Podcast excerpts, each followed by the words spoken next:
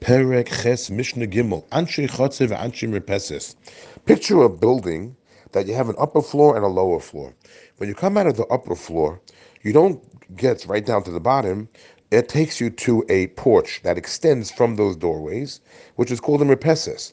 From the Repeses, you take a ladder to go down to the bottom, to the courtyard, the Chotzer, and from there you walk outside to the public domain.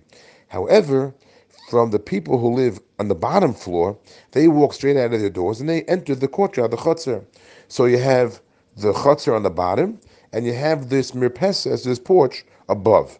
Now, since the case of the Mishnah is where the mirpeses is at least 10 tfachim from the ground, so therefore it's viewed like two separate courtyards, and that ladder that connects the mirpeses to the courtyard is like a door in between two courtyards, and therefore the two the two courtyards can make their own erev chatzeros, or they can make a, uh, a joint erev chatzeros. Either they can make their own separate ones or a joint one. If they make it jointly, then you can carry from the upstairs to the downstairs, downstairs to upstairs.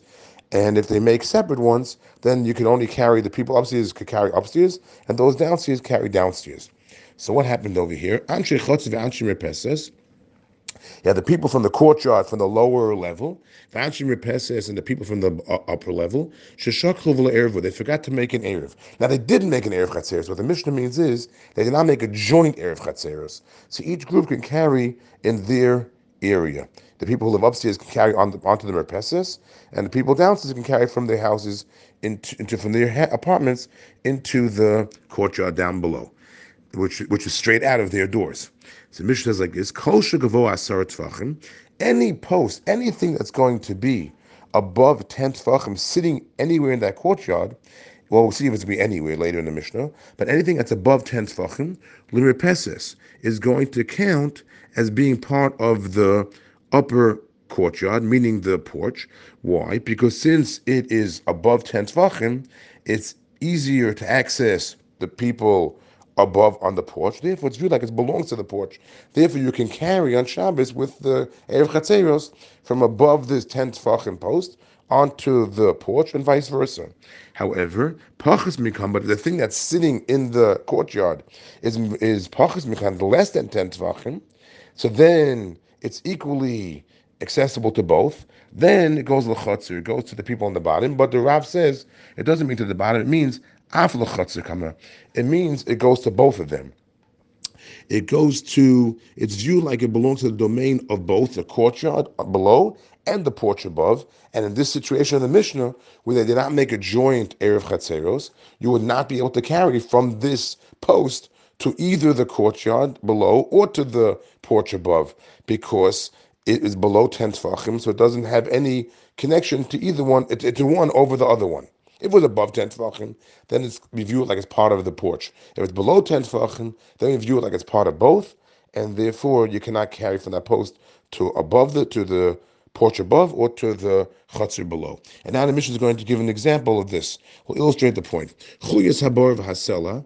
Let's say you have a chuyas habor, you have a mound of earth, which is surrounding a bar, surrounding a pit. V'hasela, or you have a rock and it's sitting in this courtyard, and it's gavor masar tvachim, it's above ten tvachim. So this situation will on the. It's going to count as it's, as if it's part of the porch, it belongs to the porch, and you can carry it to the porch and vice versa.